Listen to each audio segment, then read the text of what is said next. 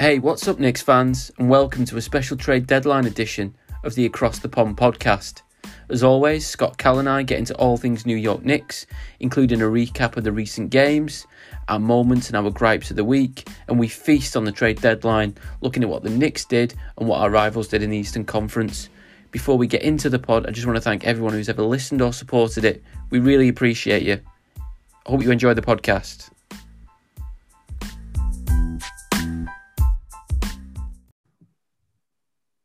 What's up, Knicks fans? It's Martin from Knicks UK bringing you another episode and a special edition of the podcast. Now, we've just had the trade deadline. As always, I'm joined by my favourite Scotsman. Scott, how are you? I'm fine, Martin. How are you? And my favourite born Mathite, if that's the right phrase. Cal, how are you? Uh, yeah, I'm good. Not, I'm not sure I've ever heard anyone call me a Bournemouthite before. I don't know if that'll stick. and, pro- and probably never again. Never uh, again. usually, what we uh, we do with this, we do put some effort in and we try and plan the pod. But tonight, it's going to be a free for all, like the NBA's had with the Magic. And yeah, well, let's get into it. Um, we've played three games since the last podcast. We've gone two and one. How have we done? Yeah, not too bad, I don't think. I mean, just about scraped past the Magic. I mean, we had the the two games against the Sixers, which are both relatively close, and then obviously we had a beat down against the Wizards, which I think we all thought was probably the right sort of result to be thinking of at the time. I think it'd been okay. Um, struggling without D Rose still. Obviously, you had to use the makeshift point guard Burks filling in, IQ filling in. But I think in general it's been been okay. Yeah, I agree with that. Calm, I think two games we won. Magic was only a point in it, but I thought we played quite well. And the Wizards was a blowout, basically. Uh, the Sixers, the first game was close, but they probably just edged it. But I thought the one, the next one, I thought if we were better with free throws, we'd have done it. I know there's a few controversial errors with uh, errors with the refs and stuff, and uh, we don't, I don't really want to go into the referees because I've, I've complained about them enough over the last few weeks. But I just thought if we had ten, we missed ten free throws. I mean, we only get beat with a point, and they got a technical near the end. So no, I think if we had three throws that night, I think we could win that game because we deserved it. We played really well. I thought I thought RJ was superb in both games. I have to say against Ben Simmons. So I think we've done really well the last three games.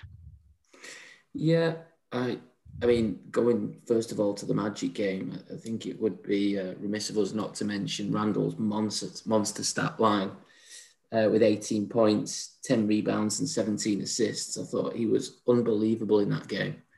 It was, in every sense, a must win, and I felt like he grabbed hold of it. And whilst he didn't shoot particularly well, he he took over that game, and everything went through him, and he sort of put New York on his back and dragged us to that win.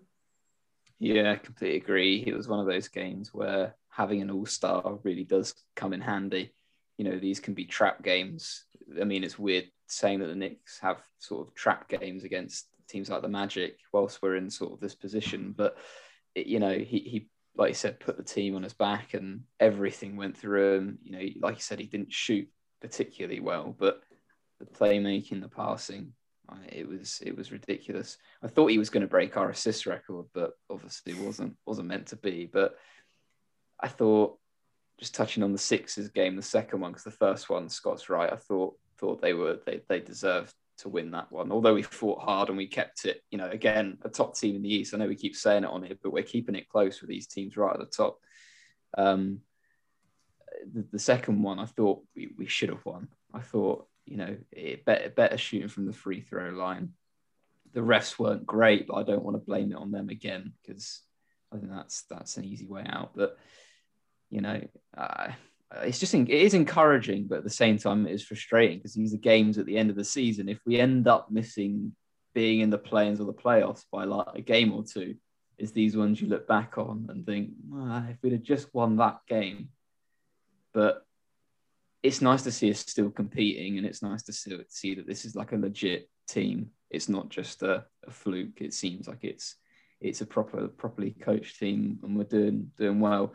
Uh, and I don't know if we're really going to touch on the Wizards game that much, given the scoreline, but it, it, was a pretty easy win. RJ, RJ, and Julius just went ham the whole game, and at one point I thought Julius was going to drop 50, but I think he dropped, end up dropping 37 uh, on a on a deflated uh, Wizards team. But and we got them again tonight, I know, but yeah, it should be should be a win there again, really. But all round, I think we've been we've been all right. I think we're just going to keep sort of jumping between just below 500 and 500, and then maybe a win or two above, given our schedule. But yeah. I just like to say as well in the last three games, Alec Burks have done really well. In that three game, he's had 20 points, each game over 20 points. So I was one of I was at the start of the season, I was criticising him a bit for missing a lot of open shots and just uh, his, his various play. But over the last few games, he's improved. He's even come out and played a few games so because Payton's been missing, Rose has been missing, IQ was injured. So I have to say, to him, he's played really well and hopefully it continues because when he plays really well, he actually looks like a very, very good basketball player. But other times you see him and you think to yourself, why is he playing? So he's one of the guys who probably, if you see him for the first time, you say he's a really, really top player. And then other times you watch him, you think he struggles to get in the starting five. So understand that. He's inconsistent, but I have to say, I hope he continues this evening. Yeah, he had he had something. He's got he's got that scoring ability. I think it was in the Sixers game where he blew that layup, and that was just a massive, massive moment in the game. Um, I'm, I'm, not, I'm never particularly keen when he's driving into the paint. His handle is all over the place, but he's got that that that, that mentality of a scorer, and the Knicks need that, particularly on that second unit. And he's filled in really well when he's had to play some point guard, which at, at, the beginning of the year when you know you see Frank lose minutes and you know you see uh, Dennis Smith Jr. who doesn't get minutes, both young point guards who you think may have something, and then Burks comes in and he's handling the ball, and you think, well, why not get a typical point guard in there? But he's he's certainly filled in admirably, um, and you know again we we've got to mention Mitch. We got Mitch back, and we yeah. saw um, what a difference he makes. Um, I mean, there was one one play in in the last game where RJ fired the ball at the hoop, and you know you can imagine what would have happened if Noel was was the target, but instead. Uh, Mitch was able to gather it and, and slam it home. It's it just again it, it, it adds that another facet to the offense because you've got a center who can, you know, get the ball inside and, and, score, and isn't, you know, isn't sort of kept out of the offense and is simply there to finish at the rim. He, has got a bit more about him. And um, yeah, it's been good to see him back. And, and RJ, Scott, and Cal, you both touched on it. I think he's been sensational. I think he's developing right before our eyes. You know, you look at the points, you know, he's putting 19, 20 points up a game, it seems, every, every, every game. But it's the other things. He's getting rebounds, not empty stats rebounds. He's getting those difficult rebounds where he's fighting for the ball in big moments he's getting assists and, and he's and he's getting at it defensively. That that was a great battle with Simmons. Really enjoyed watching that. Yeah, I completely agree on RJ. I think you're right. He's developing into a little superstar right before our very eyes, and, and you love to see that. You know, he he had a tough. I know we've said it before on here a few times, but he had a tough first year, and there was a lot of pressure and coming to a situation like ours where it is a little bit rocky with the media and the fan base not watching a good team for a long time. But he's sort of brushed it all aside and and he looks like a seasoned vet out there sometimes. Some of the yeah. moves he pulls, like the patience he shows, and you touched on it there, Martin, that he's his passing and the playmaking is starting to just creep into his game a bit more now. I think the other night he had five or six assists. I think it was five and he was passing the ball and he was finding the open man a lot. And the floor just seems to be opening up. The game has slowed right down for him, and, and he looks like he's going to be a cornerstone of the franchise for like a, a long, long time. And, and I, I, love to see it. And he, he's one that obviously with, with Julius and, and IQ and Mitch, you want to try and build this squad around those those guys and, and add complementary pieces and guys who can help us win more games. I mean, night against the Wizards, he had two blocks as well, RJ, which was pleasing. I like to see that running back getting blocks in. Also for Mitch, you know, I spoke about Mitch, and we, all love Mitch, but it's his second chance points. I like yeah. he, he makes a shot, and he's, he's always there. He leads it well, he's always up. I know he's a big tall chap at seven feet, but it doesn't always automatically mean you're going to grab the ball, but he reads it well, and he's strong, and you can see he's enjoying playing. So I just hope he can stay injury free between now and the end of the campaign. Yeah, there's a bit there's a bit more to Mitch as a rebounder. He's not that. I mean, I know he's a big fella, but he's not a big intimidating centre who's gonna who's gonna barge you out of the way. He's he's got in, intelligent and he just gets at it, gets after it. So he's he's just one of those guys where if you put it in or around the rim, he's gonna get it. And that's where some of the criticism for Elfrid Payton comes in. I'm not digging him out, but there's a lot of times where you think he puts up, you know, a bad shot or misses open men. But some some of the times, all that he has to do is throw it up around the rim, and Mitch is going to get it, and Mitch is going to slam it home. And and it's just that when the Knicks do struggle offensively, and there's times when they do, particularly with the second unit, particularly when Randall's off the floor, they need to generate some offense. And you know, Rose has missed time, and IQ's a rookie who at times is, is hitting the three consistently, but at times he's, you know, he struggles. So Mitch adding that in and around the rim, second chance points, just adds that that little bit of something else that, that we don't get with Noel. And Noel's played brilliantly. Noel's done a, a stellar job in in playing huge minutes. And and and Taj Gibson as well. Let, us not forget Taj. He's he's filled in as well. He's he's got after it. He's he's fought for rebounds. He's he's played well defensively. Um, and you know we're starting to get these players back, and hopefully with a with a healthy roster, we, will see less of the struggles offensively, and um, we'll hopefully be able to string a few wins together and yeah. and get over the hump with one of these big teams because we've had it difficult a few times. You know the refs haven't been great, the refs haven't been kind. I don't want to go over old ground, but that that call in the Sixers game, you know, the Knicks were their own worst enemy with free throws, but that call was wasn't egregious because it probably was a foul, but that was a that was a playoff atmosphere. That was a playoff game. It felt like that. It felt like both teams were playing hard. Both teams were playing physical, and I just don't think you can call that. But um, the Knicks need to get one of those, and hopefully, when when, the, when we've got a full roster and particularly Rose is back, we'll we'll get over the hump with one of those big teams. Yeah, I just want to touch back on Mitch and Noel. I think I put out a tweet that I'm absolutely love that Mitch is back, and I've absolutely loved what what Noel's done despite his bowling ball hands. Uh, you know, as a tandem at centre, I think it's one of the the most underrated sort of partnerships in the league. Having them both because they're almost carbon copies. I know Mitch has probably got the superior offense, although he's not, you know, complete complete on offense. He's still got a lot of things he needs to add to his game. Uh, but I just think having both of those options is such a good thing to have in this team.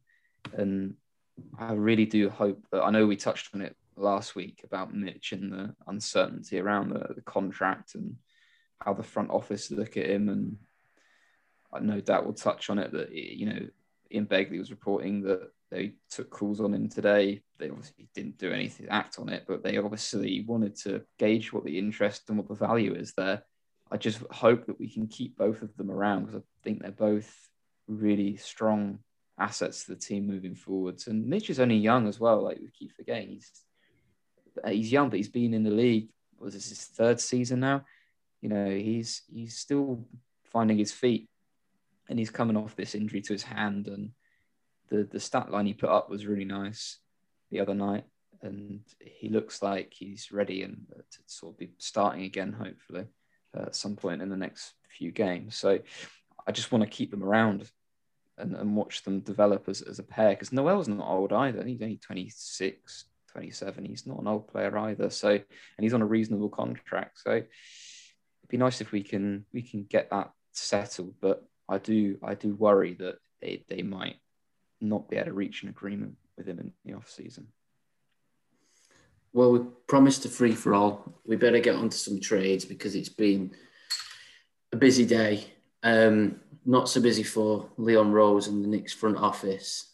Um, the Knicks went into this uh, trade season with a bunch of cap space, load of cap space, firsts, seconds that they could have used, and a number of expiring contracts, a number of young players who haven't been as predominant in the um, in the you know in the starting five or even getting minutes, and it was anticipated by many that the Knicks would make a move.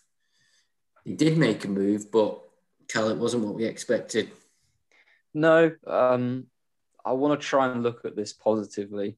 Um, obviously, I'll look at it from both sides because I'm sure we'll get into it. The move we did make, I've got no issue with that. That's a good move eh, it, yeah. by my by my book. You know, we, we've we've found Austin Rivers somewhere else to go. Whether he stays in OKC or gets bought out, you know, that's up to them. Being able to potentially get our second round pick back. I don't. I know we don't know if it's ours or not, or if it's Phillies that that it that it is. But to get a second round pick back for Iggy and Austin Rivers, who weren't playing, is another shrewd move, and it's similar to what they did in the off season uh, last autumn. I was about to say summer, but it wasn't last summer. It was last autumn. Um, and it's another shrewd move, and it's just collecting more assets, which is good. Maybe they'll use that down the line on draft night or in the off season or next trade season. They, they might use it. I don't know, or whatever.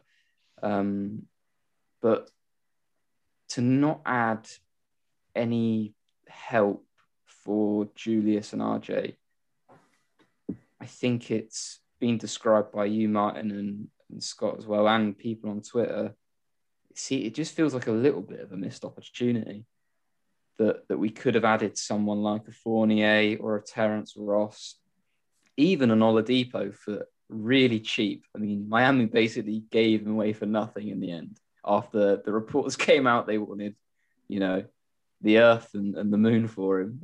they basically gave him away for absolutely nothing. And I get that that maybe you know that's just uh, an agreement they had to send him to Miami because that's where he wanted to be, but to not at least take a punt on someone just to help, even if it was just a short-term rental. I don't believe that we're going into the 2021 draft and picking four players.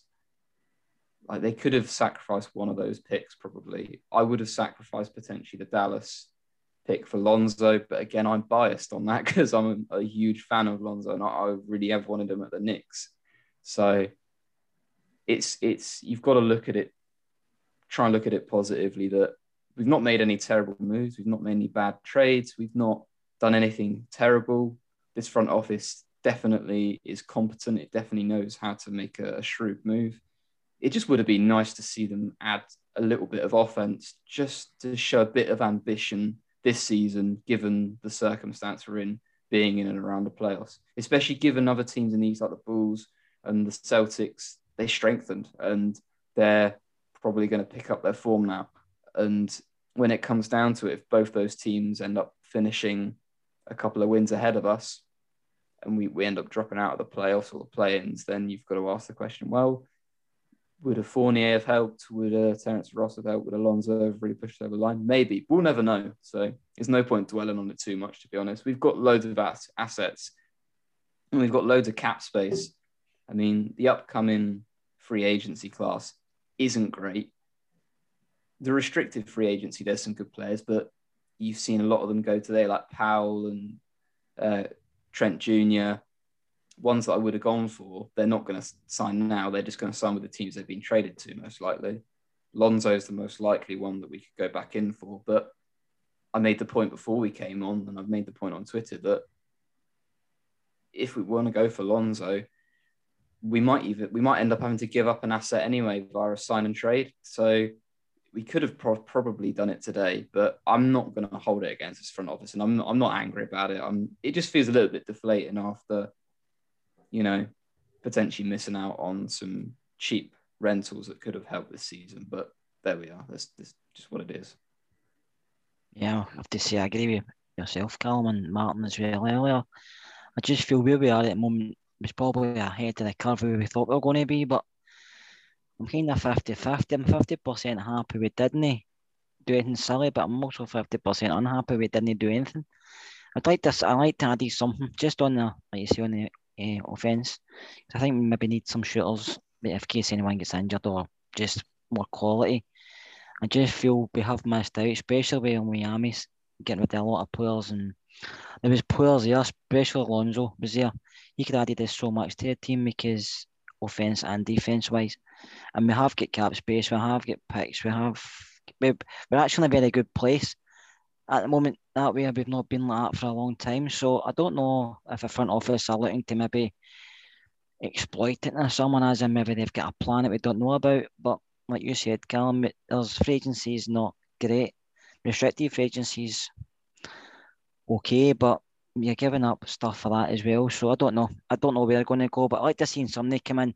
If Alonso came in, it helped us at the moment, but we could also help us for next season and beyond because he's still young.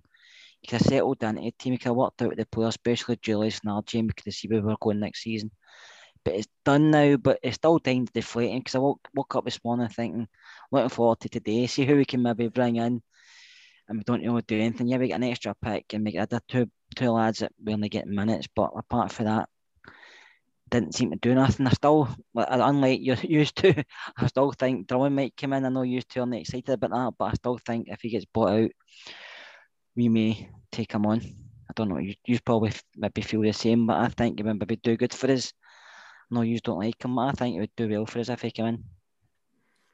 Yeah, I mean, going back to the, the lack of moves, um, I think the only person who's probably happy about this is um, is Cal's bank balance because he's no doubt would have would have bought Alonso jersey in the statement, the road and home. But no, in, in all seriousness, I think yeah, the, the front office can't be criticised because they didn't do anything stupid, albeit you can't give them loads of credit because they didn't do something that was um, imaginative to acquire assets, and they also didn't go down the route of acquiring some help for this this group who, as good as they've been, could have done with um, you know added shooting. They could have, they definitely could have used with an, an upgrade at point guard. So, yeah, I think it's it's probably even in terms of my view on it, and, and I think we've we've all said similar.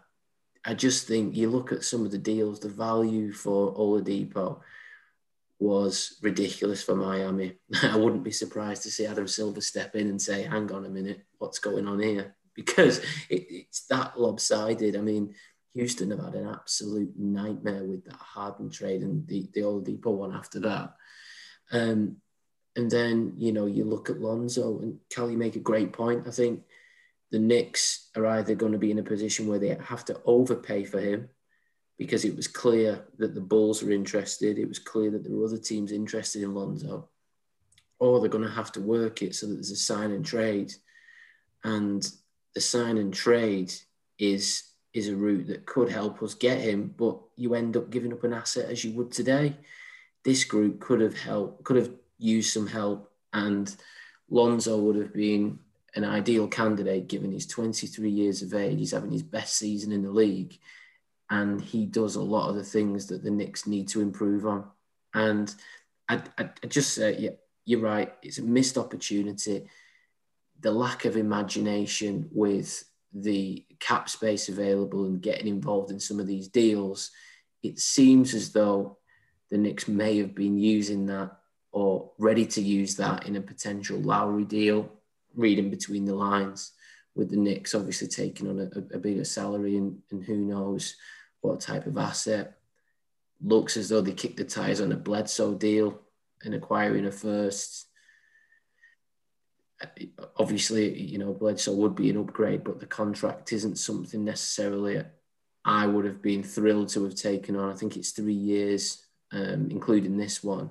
And I, I mean, it, it's, as I say, it's very hard to criticize it's it, it's difficult to give them credit. We've added an asset. Hopefully, it's that Nick second as opposed to the Philly second. Um, but yeah, I mean, what what was your? Ask both of you. What was your favourite deal of the day?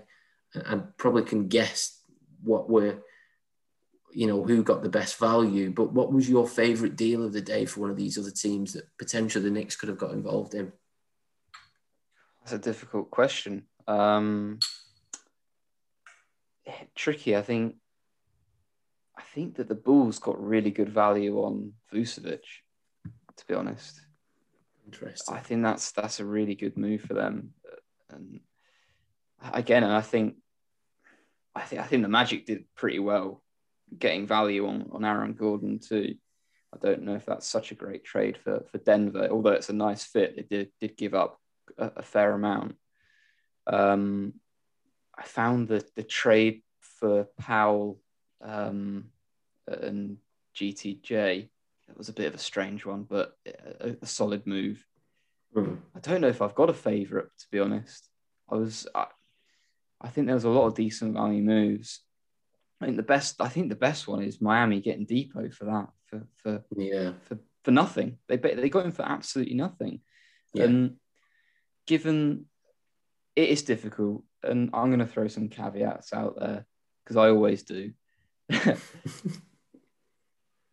do we really need a short term rental that potentially we might have to pay in the summer or we might not have to pay in the summer? Uh, who knows? Would it have been nice? Yes. Am I really angry about it? No. Would I have absolutely loved Lonzo? Absolutely. Is it something that absolutely needed to happen today? No. There's so many ways you can look at it. Ultimately, I just feel indifferent, to be honest. We're not really in a better or worse position. We've got an extra second round pick, which we're probably going to include for a deal. My theory for this is that we're definitely not picking four players in the 2021 draft. There's there's no, No way, way. we're picking four No players. Oh. They're either going to package it together to move up, or they're doing a draft night trade for Zach LaVine or Bradley Beal.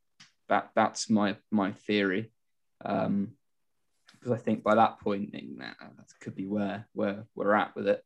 You know, would would it have been nice to see us weaponize the cap space more? Yeah. Would I have taken Bledsoe on a first? Probably. Um, it's no point getting too heated about stuff that did or didn't happen.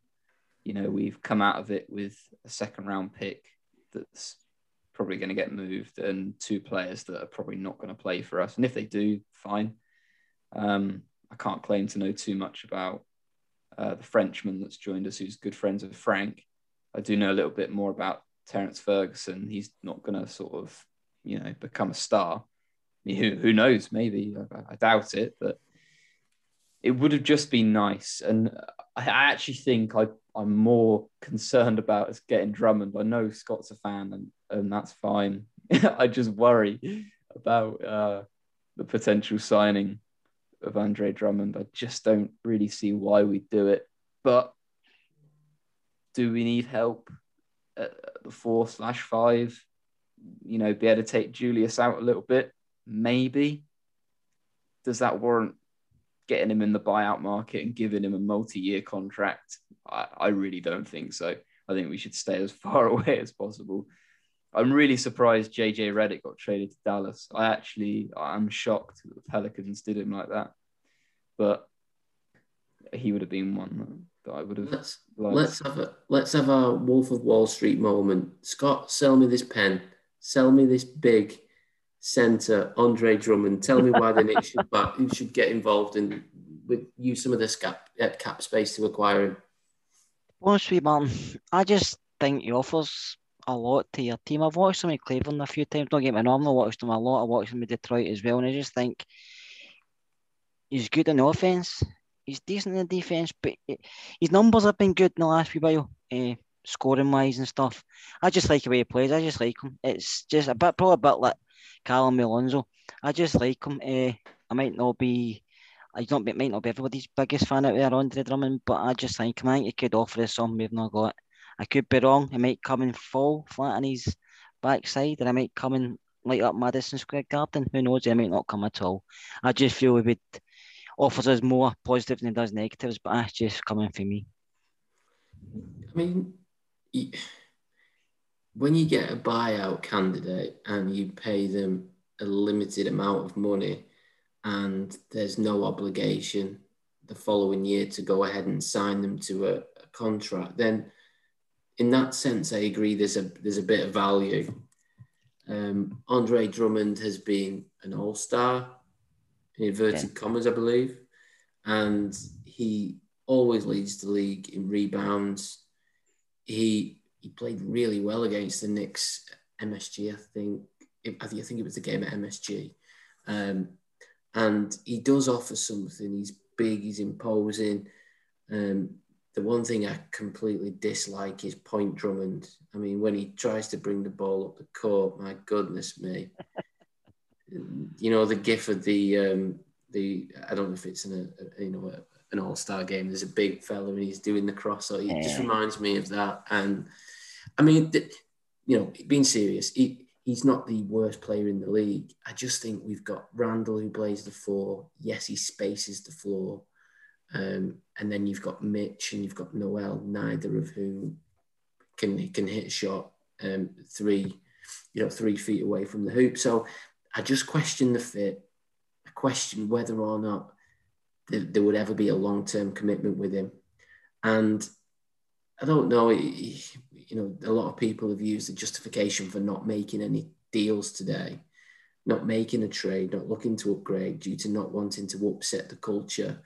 And I just think is a guy who's been bought out, who's had probably his you know, his worst season. You know, he's probably he's probably better than the rookie year, but one of his worst years. He looks disinterested, whether yeah. or not he's the guy, and whether or not that's the type of player who who upsets the culture. So for me, I I wouldn't go there personally, but you know, it's far better than trading any form of asset for him. Once where you think that was only my concern. It's the baggage you can bring because I, know he's reading between the lines and some reports for other fans and news outlets. He might not be the best influence in the dressing room. And I think at the moment, the Knicks have got a good atmosphere in the locker room with the players and with the coaches. So that would be my only worry. He can maybe go in there and cause a bit of problems because the morale seems to be really high and I don't want it going down anyway. So I don't want any, any Billy Big Ballers going into the, the locker room and think they're better than everybody else. Do you know what I mean? But I think if he came and put under tabs, I think you maybe see a different side of him. But it's, let's say, it's guessing games. You don't really know until it happens. If it happens, we don't really know what would happen. Yeah, I, I, tend to agree with Martin more. I'm not, I'm not his biggest fan. I mean, it, again, it's another one. If he joined, you know, you get behind the team, you get behind the players, and you hope that Tibbs can can coach him into a player that's going to be a value for us. But just doesn't make sense to me. I just don't see where where he fits. He's going to take minutes away from from other players potentially. You know, we don't really want to see Mitch losing out on minutes as he's coming back. We don't. I don't really want to see Noel losing out on, on minutes to, to someone like Drummond either. Um, yeah, I, I would stay far away. As for the rest of the buyout market, I don't think there's anyone realistically apart from Lamarcus Aldridge, but it seems like Miami are in there first to get him. He'd probably be the only one I'd take a punt on. Um, it would have been JJ Redick, like we said. He's gone to Dallas, um, which is an ideal. Um, just stick with what we've got for now, and we'll just have to wait and see how it plays out. I do. My, my concerns are that you know if we've already lost Reggie Bullock tonight, he's sprained his ankle, I think, or he's done something to his leg, and if that's a longer injury and someone like Burks goes down, God forbid, someone else goes down, if a Julius or an RJ, where's the help? You know, I don't want to be negative, but I could see it derailing very quickly, or I could see it going like it has been and will be in the play-ins the playoffs. It's just going to have to wait and see what happens. I just think it would have been a, smart move just to bring in someone with with a second round pick like a Fournier just for this season or a, or a Dipo, you know, just to help out. But that they haven't, I'm not angry about it. We'll have to wait and see uh, what, what, they do moving forwards. But it is a tough schedule as well. You know, was, even if we did bring help in, it is a tough schedule. So, you know, it's going to be a very very tough run in especially that month month of may the west coast run we've got is, is tricky and i think that'll probably make or break whether we get into the play-ins or, or the playoffs or we have another lottery pick but like i said loads of cap space loads of loads of picks so they, they've got the freedom to do what they want um, you know it's not like they're going to be stuck for ideas long term i just wonder people seem to have it in their minds that this is going to be a very long term rebuild, whereas I don't know if that's what Leon Rose has in mind. I wonder if this is a I've got a five year plan. Let's see if we can, you know, become a top team in the next five years. But we'll have to wait Yeah. and see. As Well, for your pick, Martin, on the trade deadline, I'll go with Fournier. I think it was a good move for the Celtics, especially what he yeah, what, what it took to get him. I think he's he's a decent shooter. He'll get them points, and I think he'll add to their team. So I think that was like a smart move for them.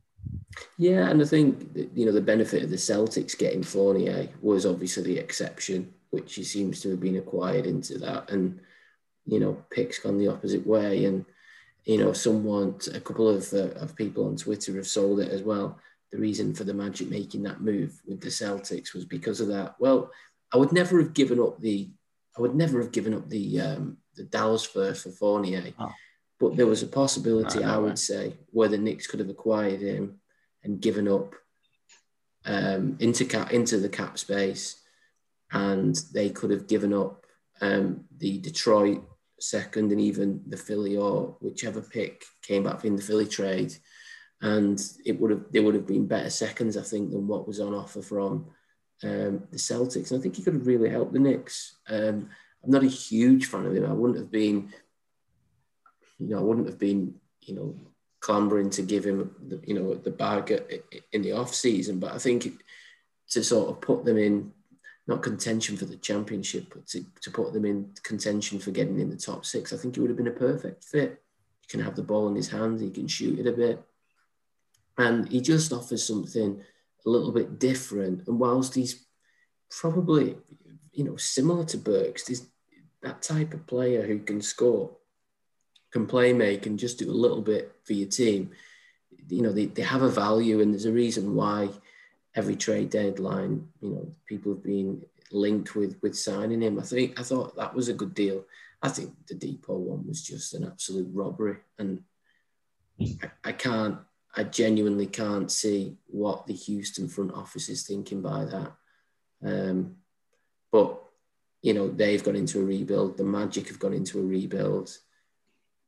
It's it, it's that sort of transition, isn't it? You know, the, the argument of well, do you go into a semi rebuild and look to use to you know some assets to go here and Yeah. sort of, or do you blow it fully up? And I think the, the best way to do it is to blow it up.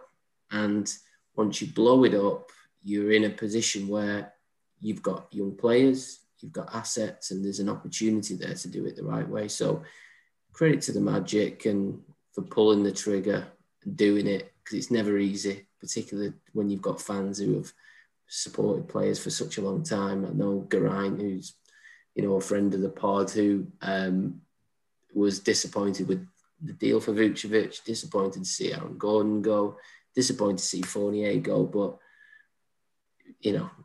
I actually credit the, the Magic organization for doing it because it's very difficult and they've acquired some good young talent.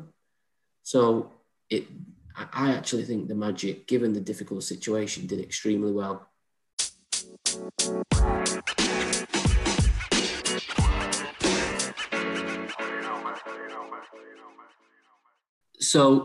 the Heat, the Hawks, the Celtics, and the Bulls all made moves today. Are there any teams in particular that you you know more fearful of, or is there anything that you're you know as a Knicks fan you're happy that they did that that sort of impacted the Knicks, but also um, them in the future and also this year as well? What, what do we think about the other teams' moves? I think the Bulls are probably the ones to keep an eye on, just because Vooch is, I think, is a really good move uh, for them. Adds instant offense and fills a position that they needed to upgrade. And I'm just looking at the standings now. You've got Bulls currently in tenth, Pacers ninth, Celtics eighth, Hawks seventh, Knicks in sixth, uh, the Heat in fifth all relatively similar records. I mean, the Heat, the Knicks, and the Hawks are all 22 and 22.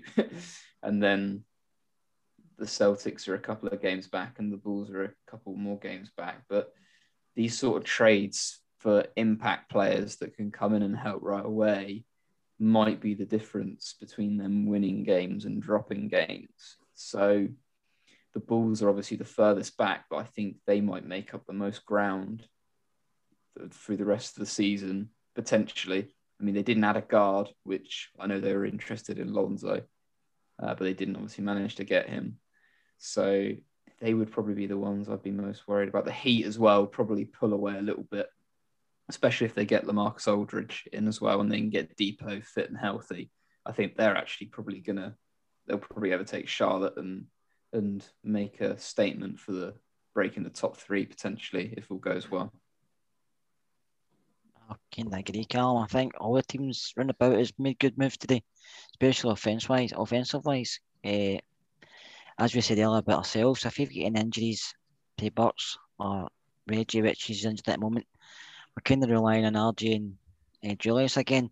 So we might struggle that way. But the Bills are brought in Vucevic, Celtic brought in Fournier, mainly Williams went to the Hawks. So they've all brought in guys who can add points to their scoring. Do you know I mean? So we've we didn't add anybody, which is my only concern. So I feel like we need to go on a very good run injury free run and we have to keep winning games to keep the confidence up because if we get any injuries and we have a couple of bad games, we could start to go downwards. We don't want that. Yeah, well, we've got some quotes from Tibbs, breaking news via Mark Berman. And Tibbs has praised the front office for being very disciplined in passing on opportunities and following a plan. So, I mean, it's pretty clear that they've gone into this this trade deadline with their eyes wide open. Yeah. And a definitive plan in terms of what what they wanted to achieve.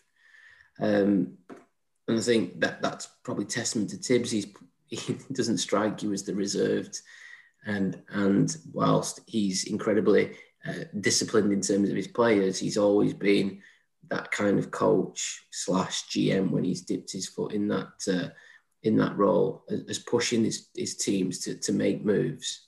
And just, just about the other teams, I think, yeah, the, the Bulls, I, have I have differing views with them because not only did the Bulls add an All Star, the All Star is uh, obviously going to give them instant offense, but he's 30 years of age and you know is the center position the position where you want to be paying you know, a star player.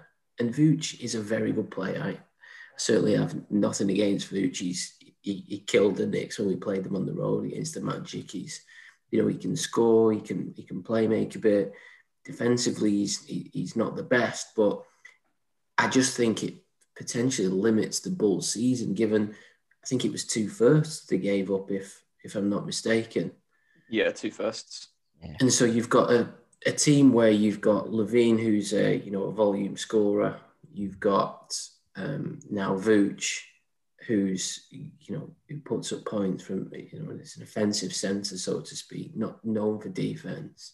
And then you look at the rest of the team, and they don't have a traditional point guard who's who's going to steer a team and steer a team towards the top of the Eastern Conference to a point where you're confident that you know, if you know if LaVine or Vooch has a, has a poor night shooting, you question what you know where the offense is coming from. Um, why it hasn't really had it unless he's played the Knicks and went off. It was I think it was the fourth quarter where he dropped some like five or six threes. Um, you know, marking and he's not he's not someone really who's set the league alight. So I think whilst the Bulls will be better in the immediate future, in the long term, I think they might have capped themselves out in terms of how how far they can go and what they can trade. You know, the Hawks adding Lou Williams, another scorer. You know, they probably could have done with a guard like um, I don't know Rondo, who can play some defense.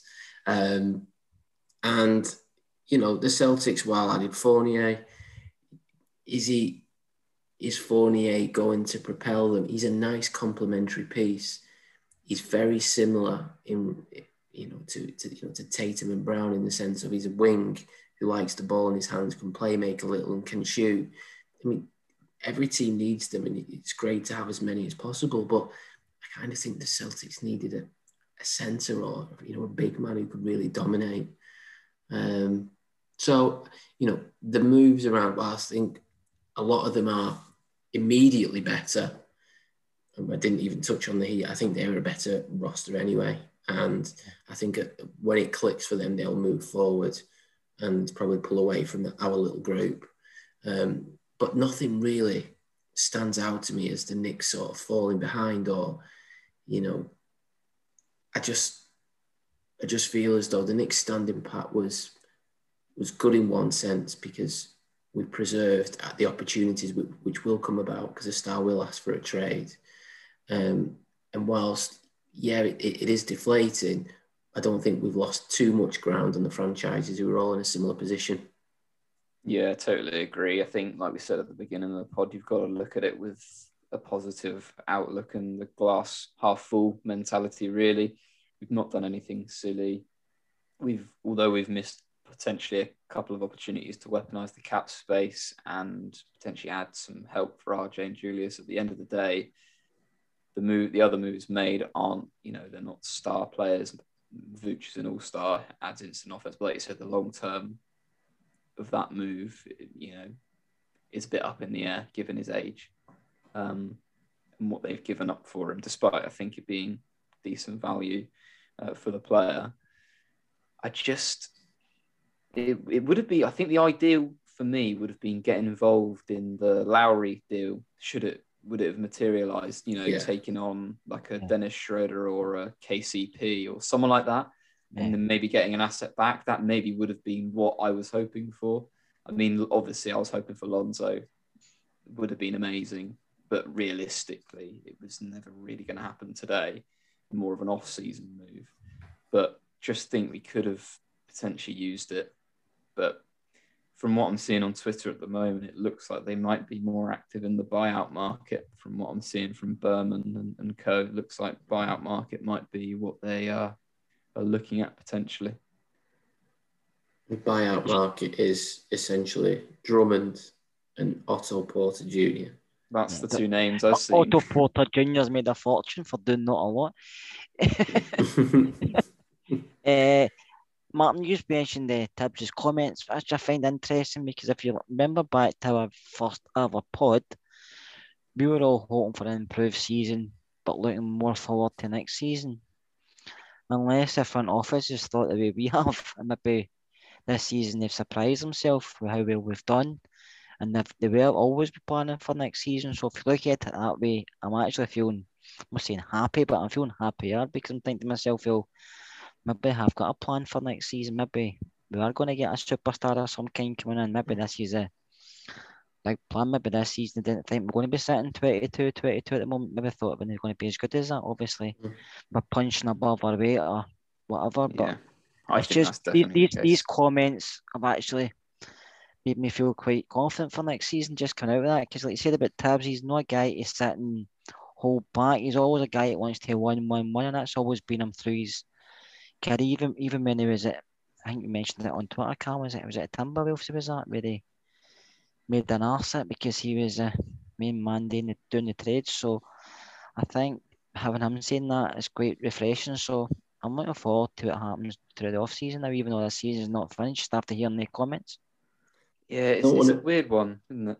Because I, I agree with what you're saying, Scott, that, that and I mean, none of us saw this season coming. So really, looking back at it, you know, we're not complaining at all, or not not trying not to be too too negative. Obviously, there's been a few bumps along the way, as, as there is with every team, but I do genuinely think that the plan for this season was to just try and instill a culture around the place, and that's the main aim. And they've done that already. And I, and I think the plan was never really to make any big moves or sacrifice any big assets. I think that's potentially where they're looking to this off season and with the draft. I think that's where we might see them be a bit more active in trades or in moving up in the draft or in throwing some more money around. I mean, I read Berman said we're going to have about 60 million available. Kawhi in for the Clippers.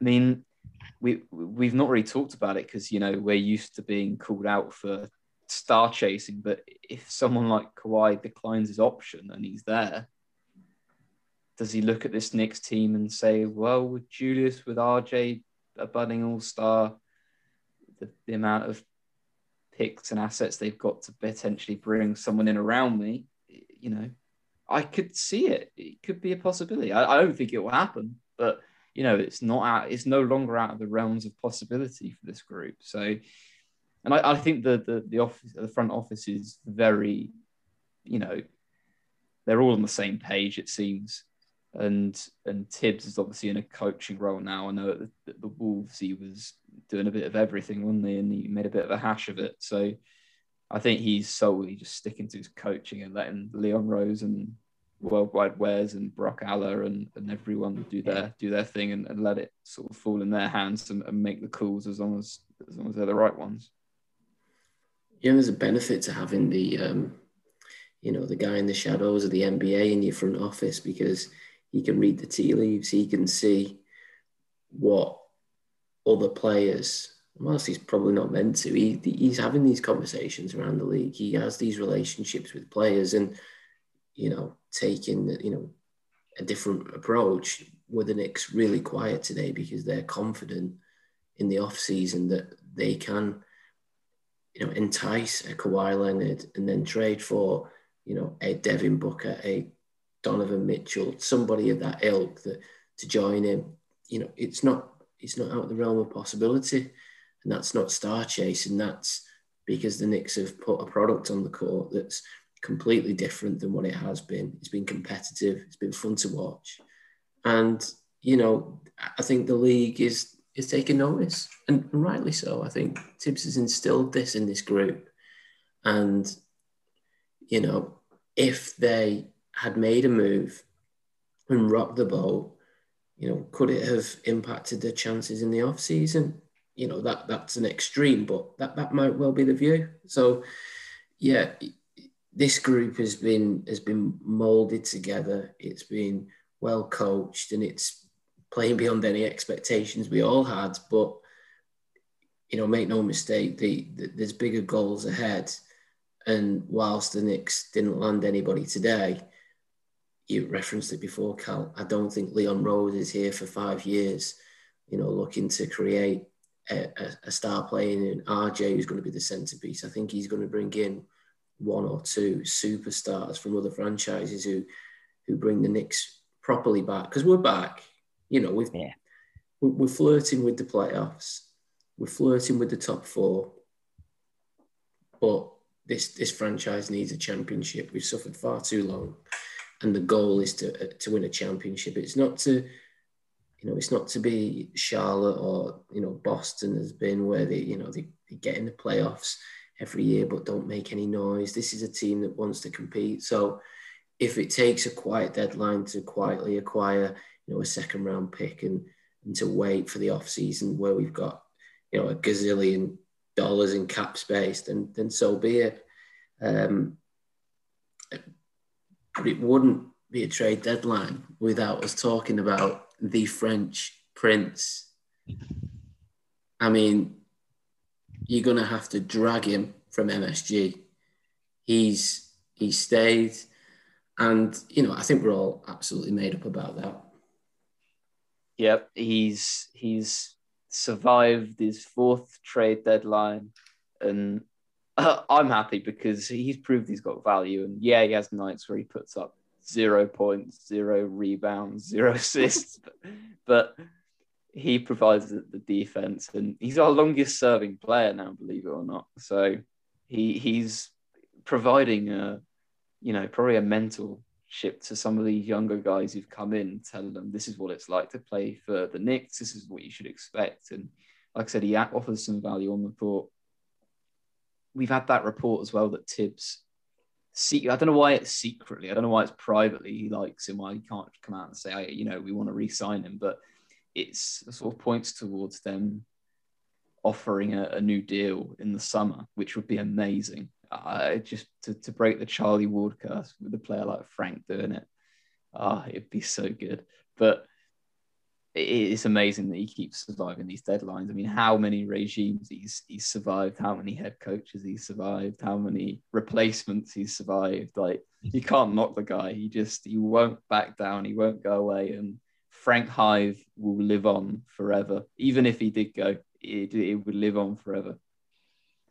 Yeah, Frank, as I'll, as you know, probably every like all we all love Frank, and it's not because of what he does and what he doesn't do. It's just we love Frank, and you see he can go into a court and give no minutes, no rebounds, no assists, not a lot, but you just love him being there. And I hope he stays for a long time because I think he has got value to the team, and I, I think he can get better. I really do. And if Tibbs sees something in him, then that says a lot for Frank, I have to say, because he was always one of the first ones that people would say as soon as Tibbs came in, he was away. And if he's still there, then good on him. He's only 22 still as well. Like, we still forget how young he is. Like, yeah. 22 is not old and he's got all this experience and he's only going to improve as, you know, we were talking about like a 29, 30 year old Frank still doing what he's doing, then maybe you would move him or not really sign him, but he's still 22. So, you know, it's I'm so happy that he's he's staying, and I I I really hope that we get to the playoffs because I think that is where he could show his value, and it will be on the national stage, and he'll have one of these moments where he provides a, a moment in a playoff run or or in a playoff game where he comes up clutch with a moment, whether it be a three or on defense, and I could just imagine the reaction now, and it'd just be glorious. He's still oh, the only guy we've got to can mark three players in one. Yeah, that's, that's yeah, that was a crazy sequence where he was. I think he was he was marking four players at once, wasn't he? He was he was everywhere. Like he was just absolutely everywhere. But that's what he brings. He's just, yeah. just a hustler. The French Prince is a hustler. He he's just plays with that when he plays with that confidence. It, he's a completely different player. You saw it in one of the games where I think he ended up in double figures, where you know, he hit he hit one shot, and then you see him driving. He's he's getting to the hoop. He's you know he's throwing assists around it. It, it, it is that confidence, and I just want to sort of set the scene for any of the listeners where we're three grown men, each smiling at each other like little children, talking about Frank. And you know, it, it's it's the fact of I think people buy into it because other coaches and other front offices haven't bought into who he actually is, and he's been. He's, the Knicks have done him a disservice to an extent because he's never had a consistent run. They drafted him as a point guard and didn't play him as a point guard. They've constantly signed vets to play above him. And we've all seen glimpses from his rookie year to now where he's deserved more minutes. And for whatever reason, his leash is far shorter than anybody else's. And so the fact that he's still here, the fact that he fights on defense when a lot of the players in previous years haven't, it just gives you that real sense of loyalty towards a player like that. And hopefully, as you say, he breaks the curse. Hopefully, he resigns. And hopefully, we get to see him in some meaningful games where his true value comes out and he locks up the team's best player or he, as you say, hits a hits a corner three, or just does something that might even not show up in the box score that just just ends up in the Knicks getting a big win. So really chuffed. Frank Ivor's alive.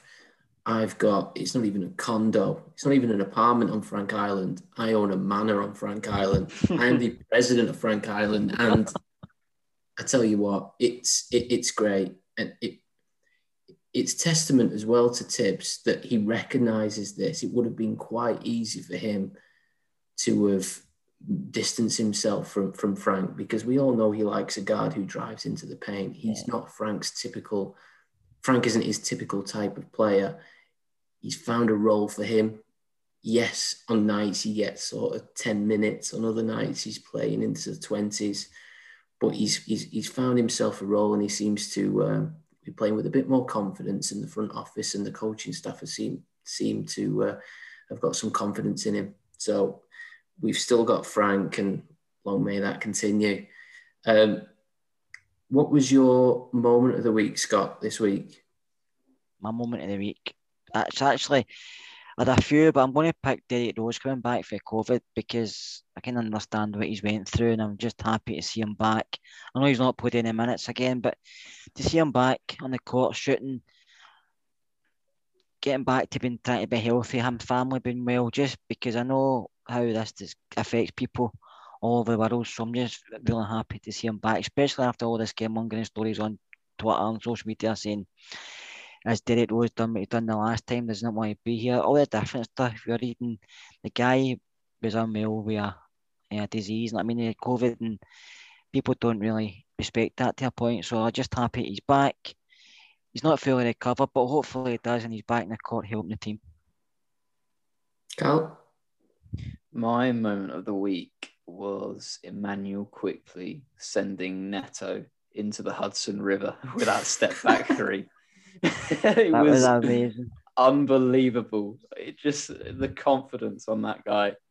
It was just there's a shot and and I'll have to try and find it and post it on Twitter. Um, there's a shot from above and there's just nobody around him. He's got so much space. He's literally sent the whole defense all the way back. It was just pure filth. And when that went in, uh, it, it was another one of those moments. You'll look back. You'll rem- one of those moments you remember from this season, and you'll be like a little highlight that it was just from one of those games, and it, oh, it was unbelievable. And that's just IQ down to a T. Yeah.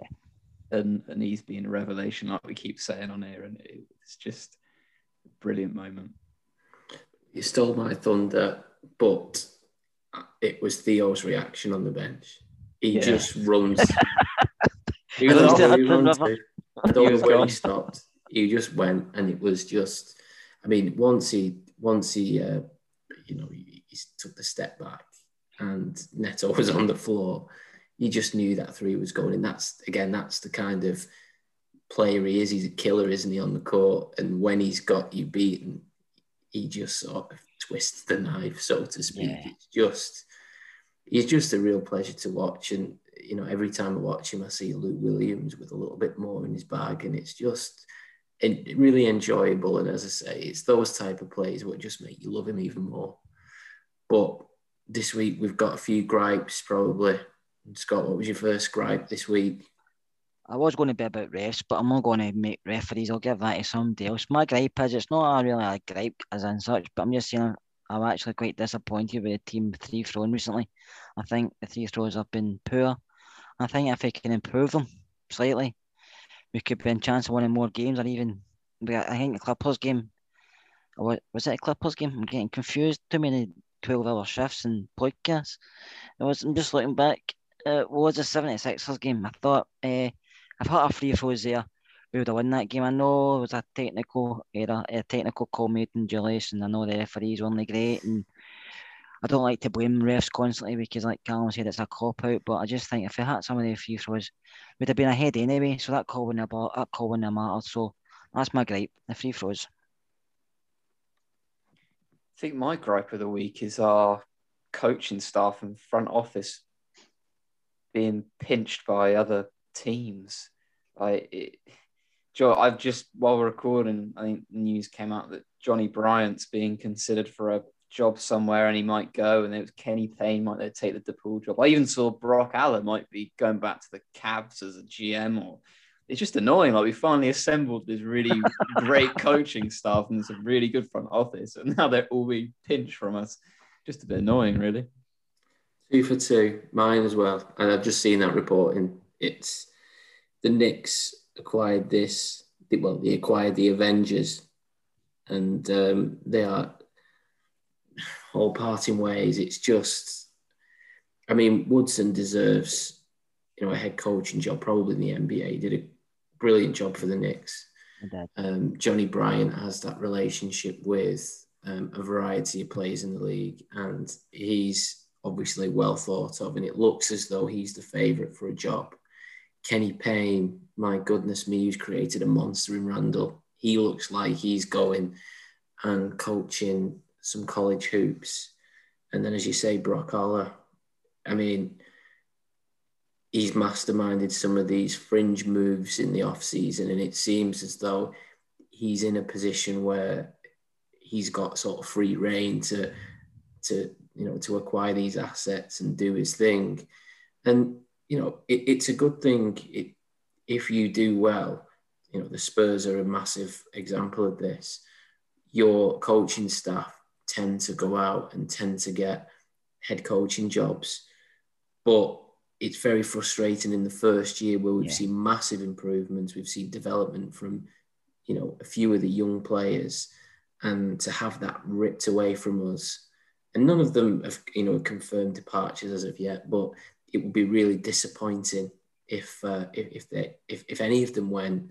Um, but hopefully, it's the Tibbs effect. Hopefully, Tibbs is the Tibbs is the you know the centerpiece. Tibbs is the reason why these coaches are um, who they become, and hopefully, if we do lose anyone, we can attract some some other coaches, some fresh blood with uh, with good relationships in the league. Um, now, this this section of the pod, we're going to see how positive or how negative each of us are. What what do we think? We've had the trade deadline. Yes, that we, the Knicks have some space. It looks like Poirier's just been waived. waived. So the, Yep. so the Knicks have um, an open spot. The buyout market is alive and kicking and drumming. Uh, not a great pun, but there we go. Um, where do we think we go? What do we think the record is at the end of the year for the Knicks? It's tough. I think I did work it out, and my maths might be wrong. I think I, because I did a little count, I went through the schedule and I did like, I'll win this one and this one, lose that one. I think I came out at about 35 and 37. So 35 wins, 37 losses. So 500 basically, like kind of where we're at now. I genuinely think that's where we'll end up. If we get lots of injuries, mm, it might derail us a little bit, but I'd back the spirit in this team. You can see the togetherness, and I think I know it's something we touched on earlier with uh, not not bringing anyone in to disrupt that. But I think this this group will carry each other through these tough games, like we've already seen examples of it against the Sixers, against the Nets, uh, early on in the season against the Jazz and the Bucks as well. So I'm going for 35 and 37. Um, I think that that will leave us in a play-in spot pretty much. I think if you're around 500, you're in the playoffs play-in. Yeah. So I, I think that's a pretty positive positive outlook to, to, to take, even despite the, the tricky run. I'm just looking at it now. We've got a tricky run games next week, but I think we could do it. I, I think I genuinely I've got a bit of hope, which is a dangerous thing as a Knicks fan, but I think we might be able to do it. Well, after the start we've had, I was saying eh, myself, I hope we get 30 plus wins. So I'm still sticking to that. So I'm not going to say it's going to be below 500 or above 500, but I'm hoping we get 30 plus and it's enough to take us to the playoffs. I think, like Callum said, the spirit's really good. We said ourselves that the, the coaches have installed a great spirit within all the players, the locker room, a lot. We're very hard to beat. Where you can see the players are playing with a smile, which is so infectious to the fans as well because we love it. You see even the fans at MSG when there's not many there, but when the players are dancing the bench or smiling like Julius does, the fans love it. So if we can get 30 plus wins and make the playoffs, I'll be extremely happy. I'm going to be slightly pessimistic and say 33 wins. Um, not that I think the Knicks play is going to fall off. I just think the schedule gets much tougher. Um, the Knicks have an absolute daunting trip on the road, um, and it's. It, I mean, it, it is what it is. We'd have all signed up for 30 plus wins at the beginning of the year, and I don't think we'd have had any issue if they'd have finished with 28 and above. So, um, yeah, 33 wins. That is a major, major, major success. And you know, if if that's the outcome, and if that's what Tibbs does has done in one year, where there's a lack of practice and it's everything's thrown all over the place with you know a young RJ Barrett, a rookie, and Quickley, you know, what are they going to do when they're able to add a superstar? So, 33 wins would be my pick, and as I say, I would be absolutely overjoyed. I think we forget as well that they didn't really even have an off season. No. Yeah, we, we, we sort of we're so used to the, the COVID times we live in that Obi IQ didn't really get a rookie camp, didn't have a summer league. They were just thrown straight in.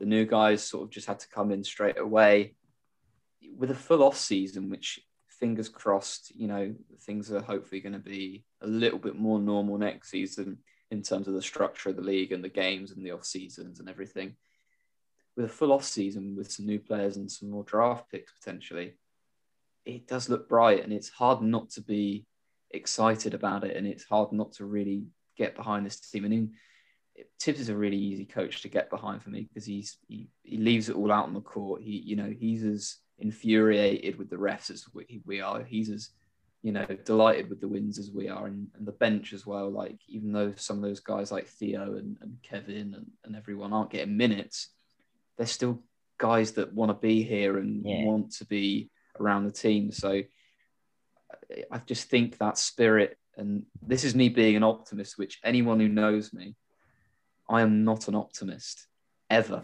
so this could be dangerous and it's on record. So who knows? It could come back to bite me. But quite frankly, I, I don't care.